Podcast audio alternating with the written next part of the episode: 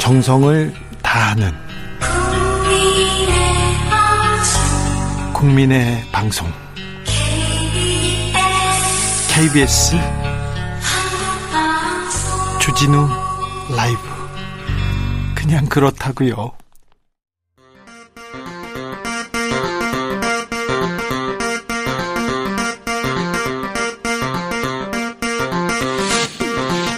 주진우 라이브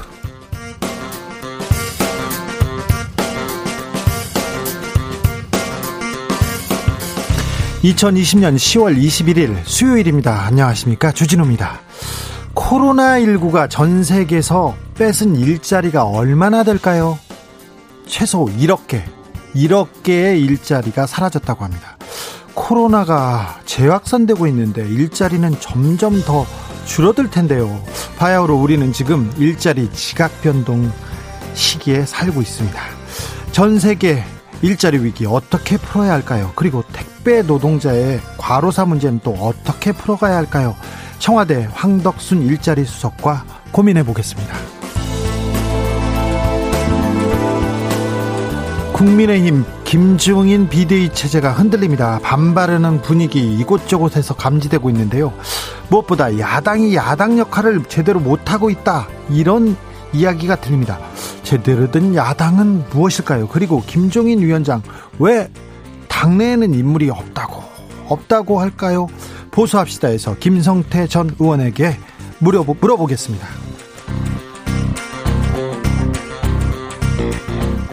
이재용 삼성전자 부회장 재판이 내일부터 다시 시작됩니다. 삼성그룹 경영권 승계 과정에서 수조 원에 달하는 상속세를 안 내려고 어떤 불법 행위를 했는지 묻는 재판입니다.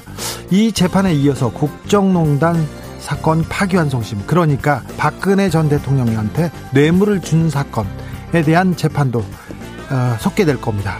이재용 부회장 재판의 주요 쟁점 그리고 옵티머스 라임 사건은 어떻게 되는 것인지 재판 5분 전에서 먼저 재판해 보겠습니다. 나비처럼 날아 벌처럼 쏜다. 여기는 주진우 라이브입니다.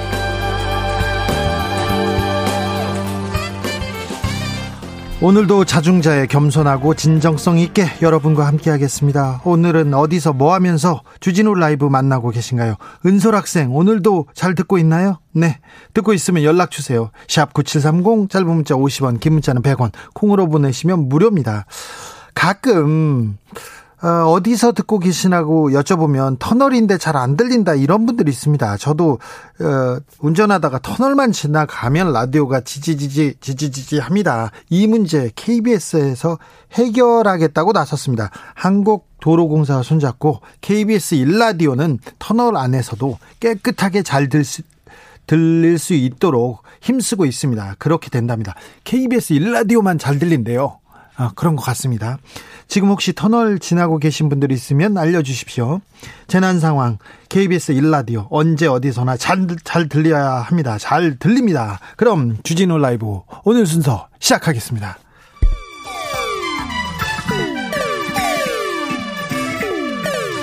3805님, 그 언젠가 나를 위해 시사를 던져주던 단발머리. 주진우 라이브? 왜 이런 거 저 시키는 거? 단발머리 휘날리며 늘 진실을 쫓겠습니다. KBS 일라디오 주진우 라이브.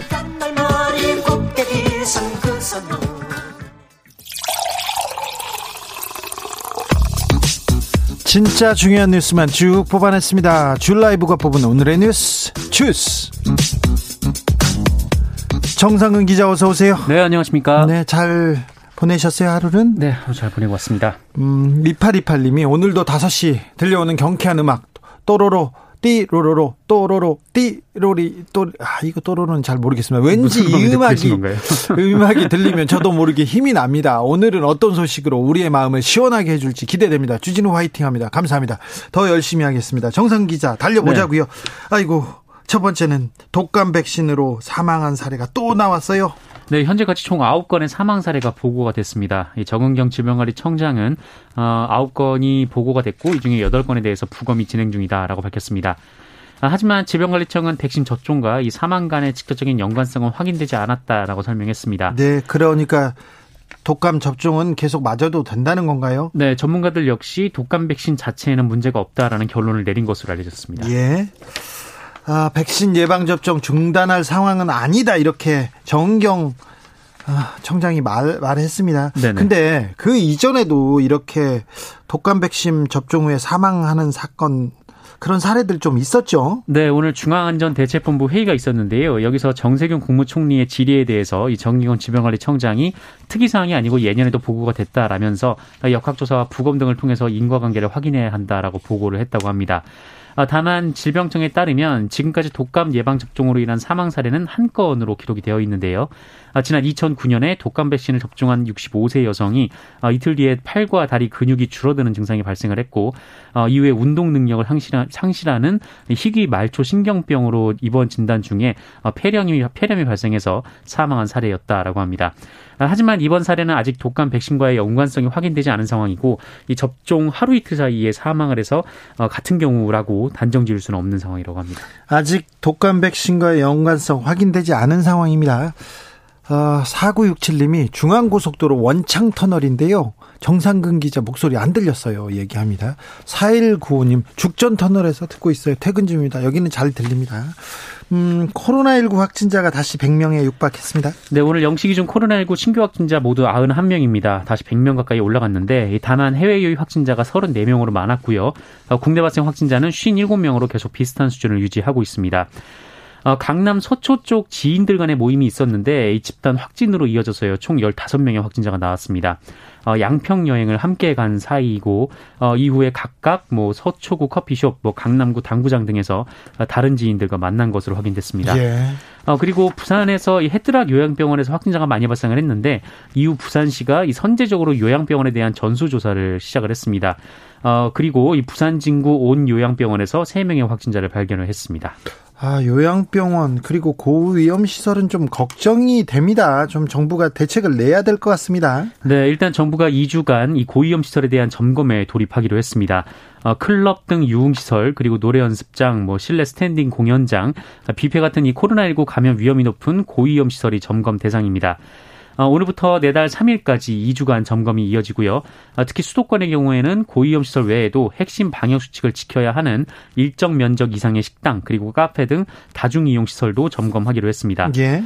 어, 정부는 점검 과정에서 핵심 방역 수칙을 위반한 업소는 단 한 번이라도 적발될 경우 집합 금지를 시행을 하고 벌금을 부과하는 원 스트라이크 아웃제를 적용하겠다라고 밝혔습니다. 어, 핵심 방역 수칙이라고 하면 이 마스크 착용이나 출입 명부 관리 등이고요. 어, 그 외에 업종별로 뭐 이를테면 이제 클럽에서는 춤추는 행위가 금지되고요. 어, 또 헌팅 포차 같은 경우에는 좌석이나 룸간 이동이 금지가 되는 이게 추가 조치가 있을 수가 있습니다.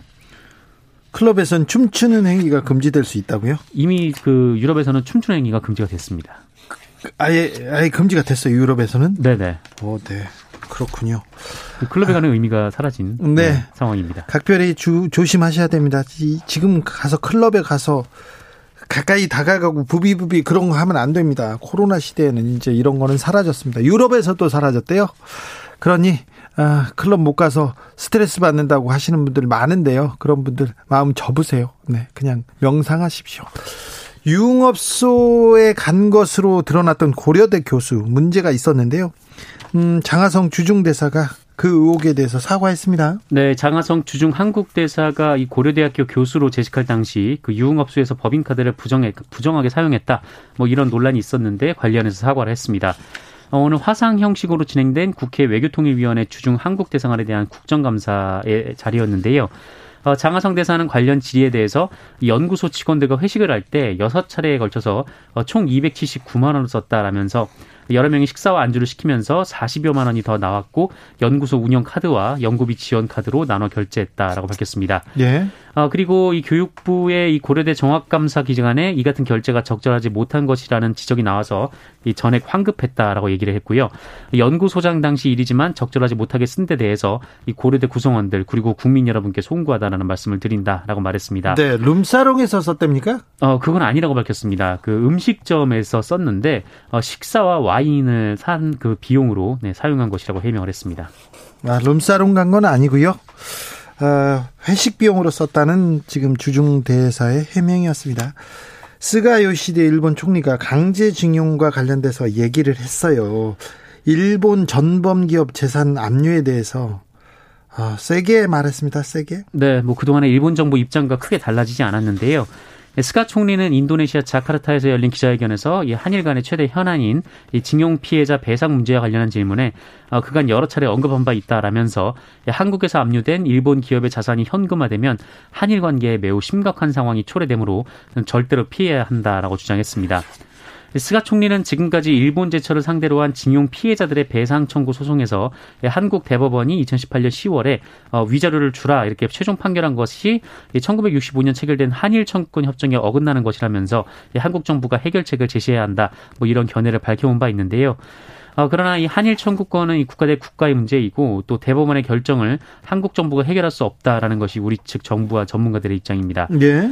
어, 스카 총리는 이어서 올해 말에 그 한국이 의장국으로 주, 개최할 예정일 예정인 그 한중일 정상회담에 어, 징용 피해자 문제와 관련해서 일본이 수용할 수 있는 해결책이 제시되지 않으면 이 불참할 수도 있다. 뭐 이런 얘기가 나온 것에 대해서 계속 보도가 나왔죠. 네, 한일 간의 외교적으로 이뤄지는 사안, 사안 하나 하나에 코멘트하는 것은 삼가하겠다라면서 한중일 정상회담 일정 등에 관해서는 결정된 것이 아무것도 없다라고 말했습니다. 아, 한일 관계는 정말 참 어렵군요.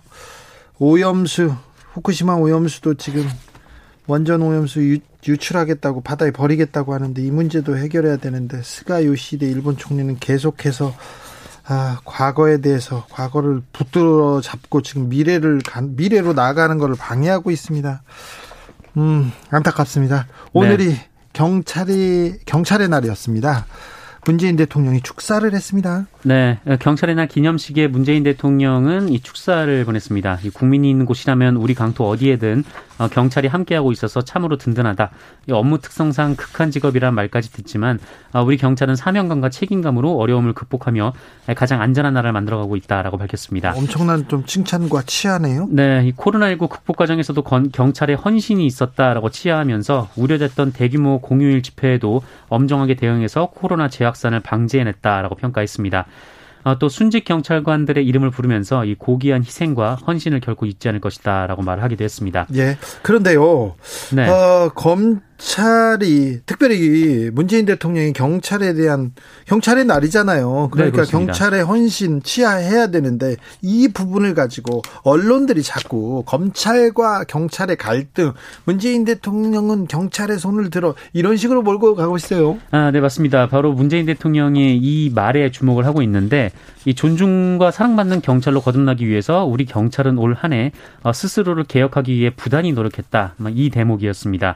어, 어, 그런데 이에 대해서 이 중앙일보 등 그 여러 언론이 어, 검찰을 버리고 좀 경찰을 챙긴다 이런 취지의 보도를 좀 쏟아내고 있는 상황입니다. 뭐라고 썼어요? 어, 중앙일보는 그 문, 그러니까 문재인 대통령이죠. 식물총장 논란 와중에 검, 경찰은 스스로 개혁 노력했다. 라는 제목을 썼고요. 어, 뉴스원은 검찰 보란 듯 문 대통령 경찰은 스스로 개혁 노력 칭찬이란 제목을 썼습니다. 이 조선일보는 식물 총장과 대비된 경찰의 날이란 제목을 썼습니다. 네, 내일 아침, 아침 신문에 또 대문짝 만하게 말, 나올 것 같은데요. 경찰의 날 경찰한테 가가지고 고생했다. 소리를 네, 할수 네, 없죠. 고생했다, 노력해달라, 더 노력해달라, 감사하다 이렇게 얘기하겠지. 그 앞에 가가지고 막 아 참 참 우리 언론 네 그렇습니다. 아, 구급차를 타고 이렇게 위급한 환자가 병원에 가고 있어요. 근데 구급차를 막아선 택시기사가 있었습니다. 그래서 결국 그 엄청난 사건, 그 사망 사건이 벌어지기도 했는데 결국 네. 실형을 받, 받았습니다. 네, 응급 환자를 이송하던 구급차를 상대로 고의 사고를 낸 혐의로 구속 기소된 택시 기사가 1심에서 실형을 선고받았습니다. 아, 서울 동부지법은 오늘 이 특수 폭행 그리고 특수 재물 손괴, 업무방해, 사기, 보험 사기 방지 특별법 위반, 아, 공갈 미수 등 6개 혐의로 재판을 받아왔던 31살 최모 씨에게 징역 2년을 선고했습니다. 이분은 이 사건 말고 보험 사기 엄청나게 많이 그 사, 사기를 많이 치고 그리고 앰뷸런스를 수차례 막았더라고요. 맞습니다. 이 재판부는 피고인은 단연간 운전업에 종사하면서 고의 사고를 일으키거나 단순 접촉 사고에 입통원 치료가 필요한 것처럼 하면서 보험금과 합의금을 갈취했다라면서 어, 죄질이 매우 불량하다라고 지적했습니다. 아, 다만 피고인의 범행과 구급차 탑승 환자의 사망 사이에 인과관계가 있다는 점을 바탕으로 기소가 이루어지지 않았다라면서 어, 그 점은 양형에 참작하지 않았다라고 어, 밝혔습니다.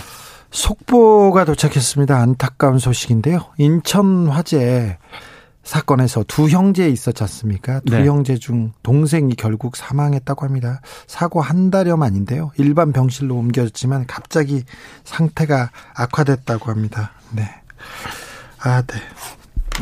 북한 군에게 피격된 피살된 공무원 네, 형 이래진 씨가 강경화 장관과 면담했다고요? 네, 이 강경화 외교부 장관이 북한군에 피살된 이 해양수산부 공무원의 형 그 이래진 씨를 오늘 만났습니다. 네. 아, 지난달 22일 공무원 피격 사건이 발생한 뒤 관계부처 장관이 유가족을 만난 것은 이번이 처음입니다. 네. 아, 이래진 씨는 모레 유엔 총회에 보고되는 이번 사건에 대한 대응을 포함해서 외교부의 입장과 계획 그리고 사건 진상 규명을 위한 아, 외교부의 공조 방안 등을 담은 건의서를 준비한 것으로 알려졌습니다. 네. 아, 이래진 씨는 면담을 마치고 기자들과 만나서 이 강경화 장관이 검토하고 답을 서면으로 주겠다고 했다라면서 최대한 협조를 하겠다는 말을 했다라고 전했습니다. 아무튼 이 사건을 유엔 총회로 유엔으로 끌고 가겠다고 해서 지금 노력 중이죠. 네, 그리고 이 북한 인권 문제가 23일에 보고되는 그 유엔 유엔 총회에 관련된 내용 그리고 동생 시신이 중국으로 갈 가능성에 따른 이 중국 정부와의 협조를 부탁드렸다라고 말을 했고요. 네. 아, 그리고 한국 정부가 이 유엔 총회에서 채택되어 온 이 북한 인권 결의안에 공동 제안국에서 빠지고 있다라면서 외교부의 동참을 또 요구한 것으로 알려졌습니다. 그러니까 그 공무원의 피살된 공무원의 형이 네. 한국 정부가 유엔 총회에서 북한 인권 결의안 에 대해서 적극적으로 나서지 않는다고 외교부한테 지금 우리 정부한테 동참을 요구했다는 거죠? 네, 그렇습니다. 네. 그러니까 피살된 공무원의 형이 북한 인권법을 그 조금 나서라에 대해서 정부한테 적극적으로 나서라고 얘기했다고 합니다. 어, 이 문제를 유엔에 유엔으로 그 끌고 가서 좀 호소하라고 얘기했던 분이 반기문 전 유엔 사무총장이죠. 유엔 사무총장의 보좌관 그리고 가깝게 지냈던 분이 강경화 외국어부 장관이고요. 아무튼 유엔에서 이, 이, 얘기가 다뤄질 텐데, 네, 음, 다뤄질 텐데요. 외교부 장관한테 이런 얘기를 하시는데, 예. 했습니다. 피살된 공무원 형께서. 자, 주스 정상근 기자 함께 했습니다. 감사합니다. 고맙습니다. 8393님, 노무현 대통령이 짜장면 맛있다 하니까 다음날 조중동이 노무현 대통령 짬뽕 비하 발언 맛없다 했다는 풍자가 생각나네요. 그렇죠? 2189님 서천공주간 고속도로 KBS 라디오 잘 나옵니다. 서천공주간이면 오 충청도에서 잘 나옵니다. 이호남님 부산입니다. 이호남님은 부산에 계십니다. 퇴근길에 만덕터널 지나는 길인데 주진우 라이브 잘 들려요. 모처럼 가을비 우산 속이네요. 아 그래요. 만덕 활동, 어이구, 지금 코로나로 걱정인데, 어, 조심하십시오. 4651님, 부산 상성 터널 북구 쪽인데요. 일부 구간 잘 안 들립니다. 이쪽 좀 잘 해 주십시오. 어, 1777님, 김해시 생림면 나전 터널에서 주진우 라이브 안 들려요. 꼭 부탁드립니다. 주진우 대기자님 꾸벅. 아유, 아닙니다. 앞으로 터널 안 난청 지역 개선되도록 KBS 일라디오 꾸준히 노력한다고 하니까 계속 알려주십시오. 김성실님은 40대 아지매입니다. 마트에서 장 보면서 줄 라이브 듣고 있어요. 장 볼 때는 주진우 라이브가 괜찮습니다. 장 볼 때는요. 네. 3521님 매일 집에서 아, 아이 저녁 이유식 먹이면서 잘 듣고 있어요. 우리 아기도 시사 전문가 될 것 같아요. 아유 그런가요? 아이고 시사 영재 나왔네. 안영수님은 저녁 준비하면서 메뉴는 김치볶음밥과 어묵탕입니다. 아이고 김치볶음밥 맛있겠네요. 저녁 준비하면서 요리할 때는 주진우 라이브입니다. 다른 때는 몰라도 요리할 때는요. 8113님, 전 요새 머리 쥐어뜯으면서 공부하는데 오후 5시 5분만 되면 배가 너무 고파서 밥을 먹으면서 듣고 있습니다. 주 기자님 파이팅. 밥 먹을 때도 주진우 라이브랍니다. 네. 2756님, 주진우 기자님 안녕하세요. 매일 저녁 저녁 먹으면서 듣고 있습니다. 저녁 먹을 때 봐요. 저녁 먹을 때 괜찮대요. 먹다가 분노하고 욕하고 반복하는데 소화가 안 될 때가 가끔 있습니다. 그래도 매일 듣겠습니다. 아니요. 욕하고 분노하고 그러면서 소화 잘 될 거예요. 잘 돼야 될 텐데. 잘 되라. 되라, 되라. 잘 되라. 1935님. 남원시 인월면 지리산 근처입니다. 잘 들리네요. 커피 먹고 싶어요. 추워요. 얘기합니다. 그런데 지리산 근처면 거기 난청 지역인데 여기도 잘 들린다네요. 아우 다행입니다. 3648님, 제주도 성산입니다. 빗소리와 주진우님 목소리가 아주 잘 어울립니다. 잘 듣고 있습니다. 아이고, 감사합니다. 제주에서도 잘 듣고 있답니다. 부산, 제주 비 오고 있어요. 비 오면 기온 뚝 떨어집니다. 내일은 아주 춥다고 합니다. 그러니까 따뜻하게 입어야 됩니다. 패딩 꺼내 입을 때 됐습니다. 코트 꺼내 입을 때 됐습니다. 자, 교통정보센터 다녀오겠습니다. 김은아 씨. 주진우 라이브.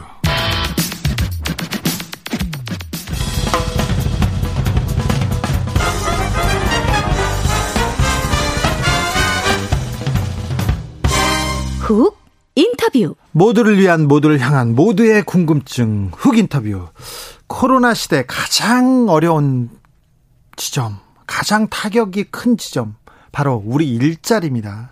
코로나 시대 택배 물량이 또 늘어나면서 택배 노동자들 어려워하고 있습니다. 이 처우 개선해야 될 텐데 문재인 대통령도 택배 노동자들을 위한 특단의 대책 어떻게 마련할 것인지 어, 주문했는데요. 들어보겠습니다. 청와대 일자리 수석 황덕순 수석 모셨습니다. 안녕하세요. 안녕하세요. 네, 우리 어, 주진우 라이브하고 청와대 일자리 수석님하고는 지금 콜라보레이션 계속 하고 있습니다. 일자리가 가장 중요하거든요. 그래서 계속 나오셔야 됩니다. 고생 많으시죠? 네, 뭐 늘 바쁩니다. 네, 늘 바쁜데 그 국민들한테 황 수석님께서 와가지고 이렇게 계속 설명해주고 그러면 좀 위안도 없고요. 설명이 잘 이해된다는 분도 있습니다만, 아, 현실적인 얘기는 안 들려요. 막 얘기하고 너무 원론적 얘기만 해요. 이런 분도 있습니다. 이런 지적도 있습니다. 답답해요. 뭐, 최대한 구체적으로 말씀드려 보도록 하겠습니다. 네. 그런 것도 있고요. 아, 어려운 상황이어서 또 하소연하고 싶은 분도 많습니다. 이 문제부터 갈게요. 아, 택배 노동자가 또 숨졌어요. 올해만 11명째 숨졌는데, 아, 이거 기업에 맡겨놓을 수만은 없는 것 같아요. 정부가 대책을 내놓아야 할 것 같습니다. 네, 정부가 대책을 준비를 하고 있습니다. 그리고 뭐 무엇보다 먼저 돌아가신 분들 그리고 뭐 유족분들께 조의를 먼저 드리고 싶고요. 네. 어, 사실 이 문제는 그동안 쭉 진행돼 왔던 것이지만 코로나19를 거치면서 어, 택배 물량이 정말로 빠르게 늘어났고 더구나 최근 들어서 이제 추석 배송 기간 네. 또그 이후까지도 물량이 계속 늘어나면서 어, 그동안 누적돼 왔던 이 택배 산업의 문제가 이번에 뭐 터져 나온 것이 아닌가 이렇게 생각을 하고 있습니다. 추석 때 택배 대란이 온다고 했을 때 그때 어, 노동자들이 어 이건 더 이상 못 하겠다고 했을 때 정부가 나서서 중재를 잘해서 택배 대란을 잘 넘긴 것 같아요. 그런데 구조적인 문제는 좀 풀리지 않았던 것 같습니다. 어, 그때 어쨌든 업무가 과중하게 몰릴 것을 대비해서 어, 분류에 투입되는 인력을 이제 택배 회사하고 협의해서 늘리기도 했습니다. 예. 그런데 아, 또 실제로 진행되는 과정에서 보니까 평균적으로는 그만큼의 그 분류 인력이 투입되는 것으로 나타났는데 실제로 또 배분되는 과정을 보면 어디에는 좀 많은 분들이 예, 배분이 되고 그렇지 않은 곳에서는 여전히 또 과중한 업무를 수행한 분들이 있었고 아, 그런 것들이 이런 불행한 일의 원인이 하나가 되지 않았나 싶습니다. 네. 문재인 대통령이 어제 특단의 대책을 주문했는데요. 특단의 대책 준비하고 있습니까? 어, 지금 일단 기왕의 필수 노동자로 분류된 여러 가지 돌봄이나 보건 또 환경 미화 그리고 택배 배달 관련된 분들을 대상으로 한 아, 1차 대책을 정부가 발표를 한 바가 있습니다. 그리고 어, 후속적인 대책을 계속 준비를 하고 있고요. 그리고 무엇보다도 이번에 택배 노동자분들이 이제 여러 분 돌아가시게 된 데는 아, 이분들이 갖고 있는 일종의 고용상의 지위가 아, 임금 근로자가 아니고 아, 소위 자영업자로 분류되는 특고라는 것과 상당히 깊은 관련이 있습니다. 네. 그래서 아, 이 특고분들의 경우에는 이제 기존의 노동관계법, 특히 근로시간과 관련된 법률이 적용이 되지 않기 때문에 과로를 근원적으로 예방하는데 좀 어려운 측면이 있습니다. 그래서 어, 여러 가지 뭐 산재 보험이라든가 산업 안전이라든가 이런 부분의 실효성을 높이기 위한 조치도 들어가야 되지만 더 근원적으로는 결국은 과로를 예방하기 위한 아, 대책이 필요하다 이렇게 생각을 하고 있습니다. 그래서 어, 정부 차원에서는 이 분야에 특화해서 생활 물류 서비스 발전법을 어, 준비를 하고 있고 입법을 위한 논의가 이루어지고 있기 때문에 아, 그런 내용의 아, 이런 택배 물량이라든가 아, 과로를 예방할 수 있는 조치들이 포함될 수 있도록 뭐 관계부처 그리고 또 아, 노사 이해 당사자들과 협의를 해서 추진을 하는 것으로 어, 생각을 하고 있습니다. 보통 노동자들이 한 8시간 정도 일하고 8시간 정도 쉬고 8시간 정도 자고 이래야 된다고 지금 대충 그 사회적으로 정해놓은 것 같은데 택배 노동자들은 막 15시간, 16시간 일하고 있는 것 같습니다. 그런데 어, 또 손에 쥐는 소득은 또 어, 크, 그리 크지 않고 그래서 계속 일 일하는 시간을 줄일 수 없는 것 같은데요. 이 문제 택배 회사들은 돈 많이 벌잖아요. 뭐 이 문제와 관련된 이해 당사자가 사실 훨씬 더 넓습니다. 사실은 택배 회사는 그 유통과 예. 관련된 그 업체의 물량을 이제 배송을 하는 것이고 또 우리 흔히 CJ 혹은 뭐 네. 한진 네. 또 쿠팡 이런 곳을 얘기를 하지만 아, 이 CJ 한진 같은 큰 그 이 택배 회사들은 또 지역에 다 대리점들을 갖고 있습니다. 그리고 네. 이 대리점들이 아, 소위 특고라고 불리는 택배 기사분들과 계약을 맺어서 일을 하고 있고 또 최근 들어 빠르게 물량이 늘어나는 것뿐만 아니라 아, 뭐 주말 배송, 새벽 배송, 당일 배송 이런 형태로 어, 훨씬 더 많은 그 여러 가지 산업 구조의 변화, 어, 사회 환경의 변화들이 이 문제와 관련이 되어 있습니다. 그래서 이런 근본적인 산업 구조 그리고 또 어, 이와 관련된 당사자들 사이에 아, 이 문제를 해결하기 위한 방안에 대한 고민들이 다 같이 모색이 되어야 될 거라고 생각합니다. 회사와 노동자들 그 당사자들 간이 너무 불공평하게 계약을 맺는 것 같아요. 그리고 일하다 죽는 건 산업재해지 않습니까? 그런데 산재 보험 가입도 못 하고 있지 않습니까? 아, 법적으로는 산재보험에 가입할 수 있게 되어 있습니다. 근데 아, 이런 특고 노동자들의 경우에는 소위 적용 제외 신청이라고 해서 예. 어, 본인이 희망할 경우는 아, 산재보험의 적용으로부터 빠져나갈 수가 있습니다. 아니 근데 나 다쳐도 네. 내가 네. 죽어도 네. 나는 그 보험 혜택 안 받을 거야 이렇게 선언하고 싶은 노동자가 어디 있겠어요? 어, 뭐, 그분과 관련해서는 사실은 이번에, 어, 얼마 전에 돌아가신 분 같은 경우에는 네. 적용제외 신청서가 자필이 아니라고 하는 문제 제기가 있었고, 실제로 확인해 본 결과 그렇지 않은 부분이 있었습니다. 이렇게 되면 그런 적용제외 신청은 이제 효력을 상실하고 이제 산재보험 적용을 받을 수 있습니다. 그리고 보다 근원적으로는 정말로 예외적인 상황, 예를 들어 뭐 한 달 이상 일을 못 한다거나, 아, 혹은 뭐 임신이라든가 질병이라든가 이런 경우가 아니면 적용 제외를 할 수 없도록 근원적인 제도 개선이 필요하고 그렇죠. 이거는 20대 아, 국회에서 이미 추진을 했습니다만 뭐 여야 합의가 이루어지지 않았고 어, 이번 정부에서도 새로운 국회에서 어, 그와 관련된 입법을 추진할 계획이고 이제는 아마 여야 모두 이 부분에 대해서는 큰 이견이 없이 예, 처리할 수 있지 않을까 이렇게 기대를 하고 있습니다. 아, 이번에도 또 국회가 또 문제군요. 아, 택배 노동자 말고도 간병인, 요양 방과 후 교사 이런 분들 처우 개선을 위해서도 정부가 좀 대책을 내놓고 있습니까? 어, 지난번에 발표한 이제 1차 대책이 이제 그런 분들, 보건 관련된 분야, 돌봄 관련된 분야, 택배 배달, 네. 환경 미화까지를 이제 포괄한 분야를 1차 대책으로 발표를 한 것이고, 거기에는 어, 오늘 말씀드리고 있는 산업 안전 관련된 문제, 산재보험 관련된 문제도 있고, 또 돌봄 분야 노동자들의 처우를 개선하기 위한 사회 서비스 원법 을 이제 조기에 입법하는 문제 같은 일단 정부가 추진할 수 있는 일차적인 대책을 발표를 했고요. 조금 전에 말씀드린 이제 택배와 관련해서는 또 그런 근원적인 대책들이 어, 추가적으로 어, 좀 다듬어지고 보완되어야 될 것입니다. 어, 황수석님. 네. 수보회의 그러니까 수석 보좌관 회의는 언제 했습니까? 최근에는? 어, 이번 월요일에 있었습니다. 월요일에 가장 큰 이슈가 뭐였습니까? 어, 수보회의마다 뭐 회의 주제가 있기는 합니다만 네.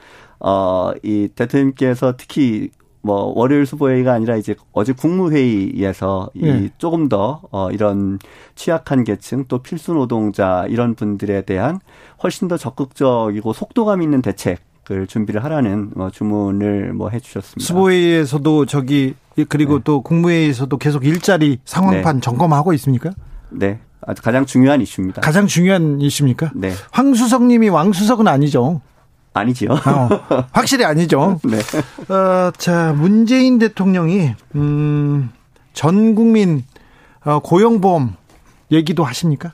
네, 그럼요. 네, 가장 중요한 올해 정기국회 입법의 중요한 목표 중의 하나입니다. 네. 어, 지난 국회에서 이제 예술인까지 고용보험을 확대하는 것이 입법이 됐고 그때 특고까지 확대했으면 뭐 좋았을 거라고 생각합니다만 아쉽게 여야 합의가 이루어지지 않았고 예. 어, 정부에서는 일단 특고까지 적용 확대하는 법안을 이미 정부 입법으로 어, 제안을 해둔 상태입니다. 그래서 올해 정기국회 통과시킨 걸 목표로 하고 있고요. 어, 나아가서 프리랜서나 자영업자까지 확대하는 계획을 연말까지 준비를 해서 발표할 계획입니다. 코로나 때문에 경제 상황이 어려우니 고용 지표도 좋지 않죠. 올 하반기 연말엔 좀 더 어려울 것 같은데요. 어, 일단 뭐 고용 지표가 가장 안 좋았던 것은 이제 1차 충격. 사실은 그때는 아무것도 모르고 이제 1차 충격을 맞았던 셈이죠. 네. 그래서 어, 4월 정도까지 사실 1차 충격이 크게 집중이 됐고 예. 어, 지표로만 본다면 이제 5월부터는 이제 조금씩 회복되는 흐름을 보이고 있었습니다. 네. 예, 전년 동기 대비 취업자 수 감소폭이 꾸준히 줄어들었고 또 통계적으로 이제 전달과 비교할 수 있는 소위 이제 계절 조정한 취업자 수가 계속 늘어나고 있던 중이었고요. 다만 아쉽게도 8월 중순 이후에 코로나19가 재확산되면서 어 사실은 이제 사회적 거리두기가 아, 좀 더 강화가 되고 그러다 보니까 아 일종의 음식 숙박, 도소매, 교육 같은 대면 서비스 중심으로 아 상당한 고용의 위축이 있었습니다. 그래서 고용 회복 흐름이 한풀 꺾였고요. 다만 이제 어느 정도 방역에 다시 또 통제하는 데 성공을 했고 사회적 거리두기가 조금 완화가 됐기 때문에 다음 달에 발표된 지표부터는 회복의 흐름을 다시 이어갈 수 있지 않을까 아, 기대를 하고 있습니다. 네, 회복 곡선으로 그래프는 좀 바뀌겠네요. 네, 그럴 걸로 기대를 하고 있습니다. 그러면 정부도 그렇고 그 대기업도 기업들도 고용 좀 취업 전선이 좀 넓혀집니까? 취업 시장이 넓어집니까? 어, 일단 정부 차원에서 이제 연초에 계획했던 뭐 공무원과 공공기관의 그 채용 목표가 있습니다. 네. 코로나19 때문에 이제 지연됐던 부분들을 어, 일부 채용을 재개한 부분도 있고 연말까지는 당초 목표한 채용 계획을 다 어, 공무원과 공공기관은 달성할 계획이고요. 예. 어, 또 민간 기업에서도 이 어려운 상황에서 최대한 뭐 채용 목표를 달성해 줄 수 있기를 기대를 하고 있습니다. 예. 김종인 국민의힘 비대위원장이 노동법 개정 카드를 들고 나왔어요. 그리고 어, 황수석께서도 노동법 개정 좀 검토해 볼 수 있다 이렇게 얘기해서 어, 논란이 되기도 했는데 이 부분은 노동법 개정에 대해서 생각이 있는 겁니까? 어, 사실은 이제 카드를 들고 나왔다고는 뭐 얘기가 되고 있는데 사실 그 카드가 어떤 내용을 담고 있는지 아직은 네. 저희가 본 적이 없고요. 어, 그러니까 보수 정권이나 또 네. 저기 국민의힘 그러니까 네. 야당 보수당에서는 노동법 개정 이렇게 얘기하면 아, 해고 유연성 해고 해고를 좀 자유롭게 한다 이런 두려움이 있거든요. 어, 그런데 뭐, 그, 일단 비대위원장께서 해고를 쉽게 하자는 건 아니다. 이런 말씀을 하셨기 때문에 뭐, 그에 대해서는 뭐 공감할 수 있다. 이런 정도의 말씀을 드린 거고 사실은 구체적인 내용이 없기 때문에 거기에 대해서 저희가 지금 뭐 가타부타 말하기는 사실 어려운 상황이지요. 네. 아, 근데 노동법이 좀 개정돼야 되는 필요성도 있지 않습니까?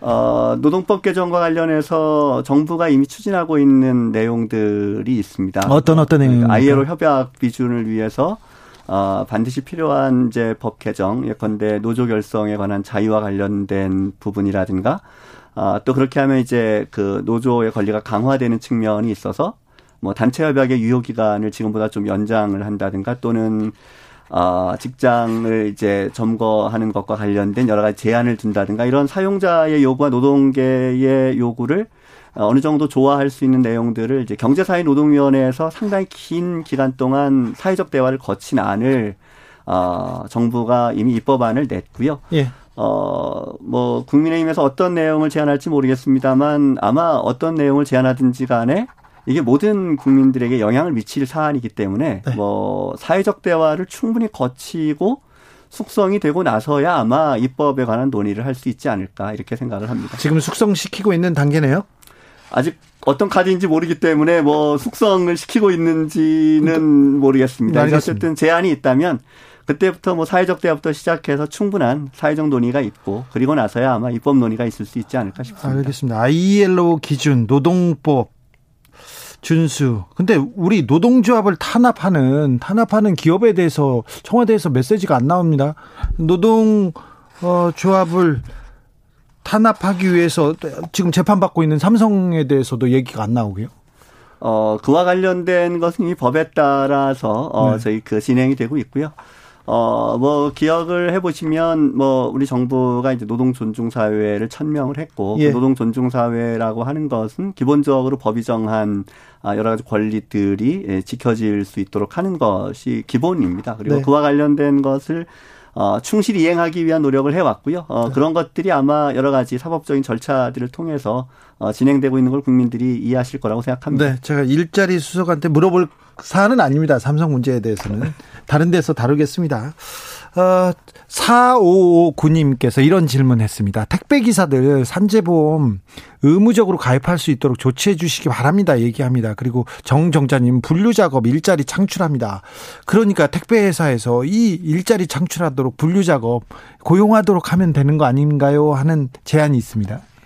어, 말씀드렸듯이 산재보험의 적용 제외를 아주 예외적인 경우에만 할 수 있도록 하는 것은 이미 정부가 아, 입법을 추진할 계획인 걸 밝혀드렸고요. 그리고 네.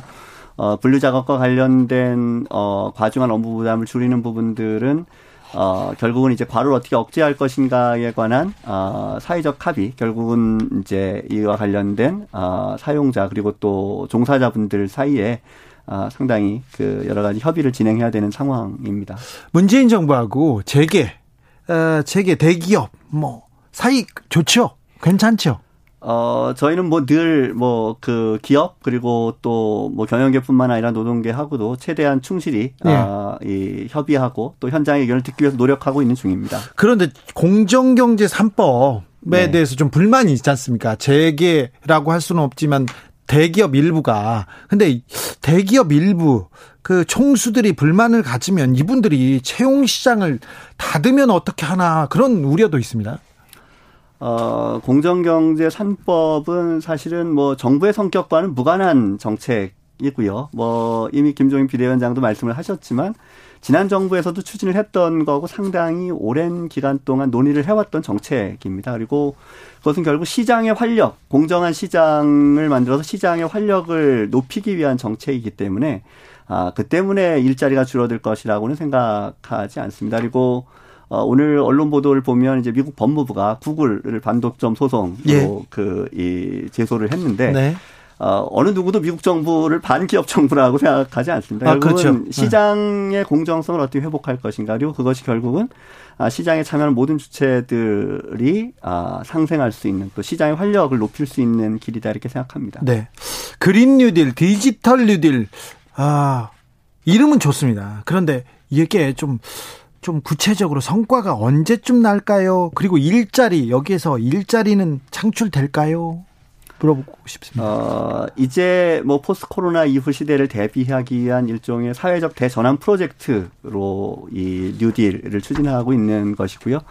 어, 이제 올해 추경에서부터 비로소 시작했기 때문에 아직 국민들 입장에서는 눈에 네. 보이는 사업이 진행이 되고 그게 막 가시적인 성과 가 보이는 것은 아니기 때문에 네. 아, 그런 의구심을 가실 수 있다고 생각을 합니다. 그리고 이게 과거의 토목 사업처럼 막 땅을 파고 건물이 올라가고 이런 것이 당장 보이는 사업의 성격도 아니고요. 네. 그렇지만 아, 결국은 디지털과 그린이라고 하는 것은 변화하는 미래 사회의 흐름이기 때문에 어, 이와 관련된 정부의 그 대담한 투자 계획이 발표가 됐고 또 민간이 거기에 참여할 걸로 기대를 하고 있고 어, 거기에 대해서 우리 정부가 25년까지 한 160조 원 정도의 투자, 아, 그리고 여기에 민간의 투자 같은 것들이 더해진다면, 어, 한 뭐 190만 정도의 일자리가 추가로 창출될 수 있을 거다. 이렇게 정부는 기대를 하고 있고요.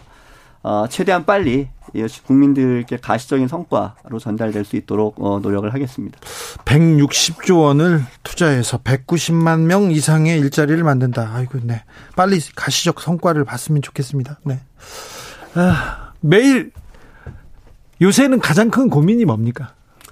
어, 가장 큰 고민은 이제 사실은 국감 시즌이 지나면 곧바로 입법 시즌입니다. 네. 네, 그럼 입법에 어떤 관한 논의가 이제 일자를 위해서는 어떤 법들이 지금 만들어져야 됩니까? 어, 일단 저희가 가장 역점을 두고 있는 것은 이제 사회 안전망을 강화하는 그 입법에 우선 1차적인 역점을 두고 있고요.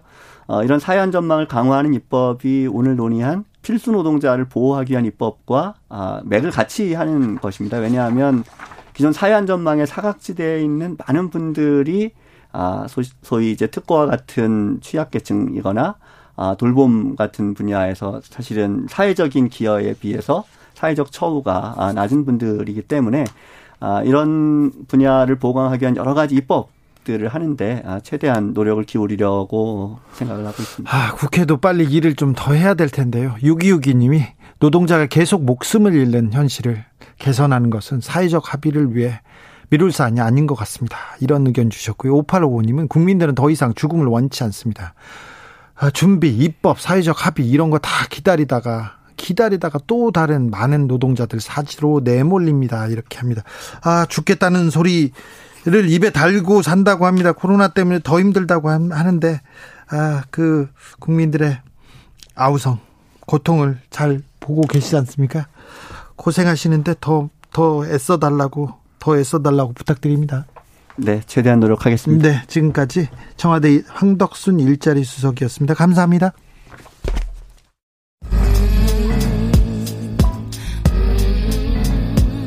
나비처럼 날아 벌처럼 쏜다. 주진우 라이브.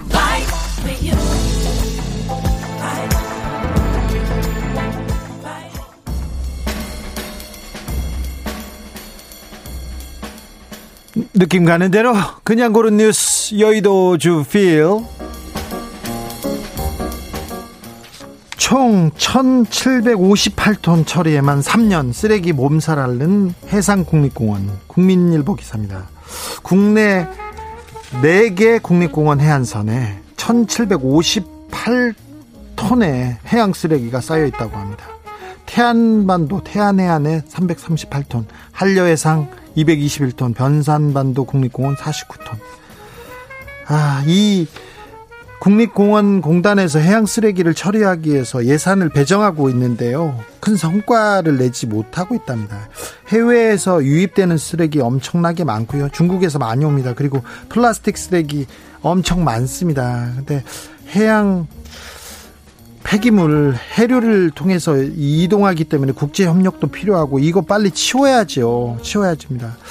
환경 문제 더 이상 미룰 수 없습니다. 가장 시급하고 중요한 이야기입니다. 이 쓰레기 문제 빨리 해결해야 됩니다. 그래야 우리의 미래가 있습니다. 처음에는 동물들이 죽고요. 바닷물이 죽고요. 우리가 죽습니다. 더 미룰 일이 아닙니다. 방시혁 책임론까지 무엇이 개미를 화나게 했나 뉴시스 기사입니다. 이쯤 하면 방시혁이 책임져야 하는 것 아니냐. 방시혁은 대국민 사과하라. 이런 기사가 쏟아지고 있죠. BTS 소속사 빅히트가 코스피에 상장한 지 나흘 만에 최고점에서 50% 가까이 급락했습니다. 그래서 방시혁 책임론이 있다고 언론에서 난립니다. 상장을 앞두고는 언론에서 또 난리였죠. 빅히트에 대한 유독 관심이 커서 빅히트가 빅히트 하나 역대급이다. 올해 최대어다. 이런 수식어가 따, 따라다녔습니다. 이런 기사를 처음 했을 때 상장 전에 이런 기사를 보면 어떤 생각 들습니까? 아이고 이거 영혼이라도 끌어서 끌어다가 사야 되는 거 아닌가? 영혼이라 빚이라도 내서 사야 되는 거 아닌가? 이런 사실 공포거든요. 다 돈 버는데 나만 못 벌어. 이런 공포 마케팅을 누가 했습니까? 언론에서 하더니 다 빚내서 주식 사라고 하더니 지금은 주식 주가가 떨어지니까 방시혁 책임론이라고 하는 거예요. 뉴시스의 이승주 기자님이 기사를 쓰셨는데 그 전에는 뭐라고 기사를 쓰셨냐면요. 많이도 쓰셨어요. 9월 24일 날은 최대어 빅히트 수요 예측 시작. 공모주 불씨 살릴까?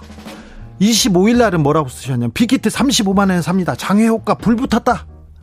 28일 날은 빅히트 수요 예측 역대급 1117대 1 추석 후 청약 주목. 29일 날은 뭐라고 썼냐면 빅히트 big hit 칠까 일반 청약 임박.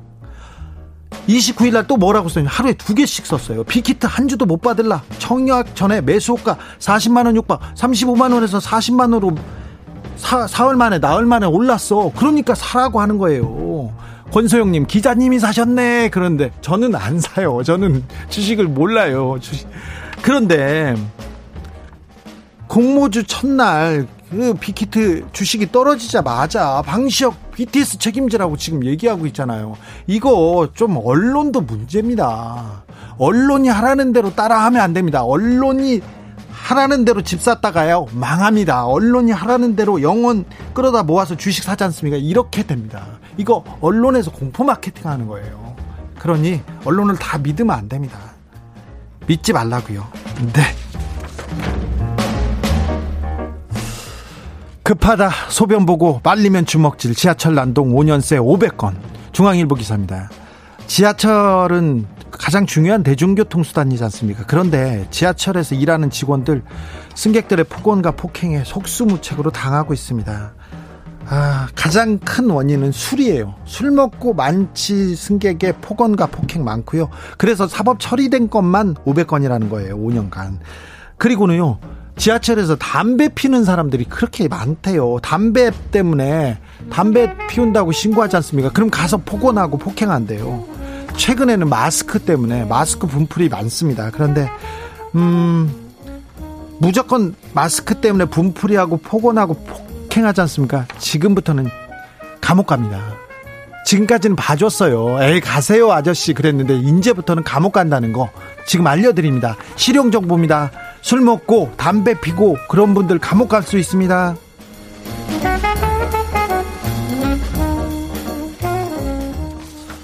30년 만에 낙동강 연어가 돌아왔다. 부산일보 기사입니다. 낙동강 하구뚝 준공 이후에 찾아보기 힘들었던 연어가 그러니까 30년 만에 연어가 지금 연이어서 발견되고 있습니다. 와, 장어도 발견되고 있대요. 장어도. 장어에 이어서 연어가 하구뚝 상부 지역에서 이동했다면 지금 낙동강 생태계가 어느 정도 복원되고 있다고 전문가들 그리고 환경학자들은 지금 반가워하고 있습니다. 아마도 하구뚝 개방이 영향을 미친 것 같다는 의견입니다. 태풍 때문에 태풍 때문에 하구뚝을 열어놨거든요. 그래서 물이 순환되면서 마, 물이 맑아지고 강도 살아났다고 이렇게 이런 뉴스가 나왔습니다. 정말 좋은 소식이라는 댓글이 많이 달렸습니다. 그래, 제발 좀 돌아와라. 이런 댓글도 달렸습니다. 그 뒤에는 한국산 연어 좀 먹어보자. 이런 댓글도 달렸습니다. 네, 연어도 먹어야죠. 네. 7598님이 주 기자님 부여에서 논산 방향으로 터널 잡음이 너무 심했어요. 그렇습니다. 부여 논산 방향 터널 안, 안 들린답니다. 5141님 청평 2터널 안 들려요. 귀 좀 뚫어주세요. 청평 2터널 안 들린답니다. 9861님 강원도 화천 두다리 터널 안 들려요. 양양 서울 간 고속도로는 터널은 터널은 잘 들린답니다. 여기는 근데 터널 밖이 잘 안 들려요. 얘기합니다. 양양 서울 간 고속도로는 터널 안은 잘 들리는데 밖이 잘 안 들린대요. 8990님 역시 주진우 라이브. 터널 내 라디오 청취 얘기하니까 어제도 안 나오고 엊그제도 안 나오던 터널에서 라디오가 나오네요. 나오네요. 기분 탓이겠죠? 아니에요. 노력 탓입니다. 정성 탓입니다. KBS 아, 1라디오가 터널 안에서도 잘 들리도록 노력하고 있다는 거 알아주세요. 강산에 거꾸로 강을 거슬러 오르는 저 힘찬 연어들처럼 들으면서 잠시 쉬었다. 저는 6시에 돌아오겠습니다.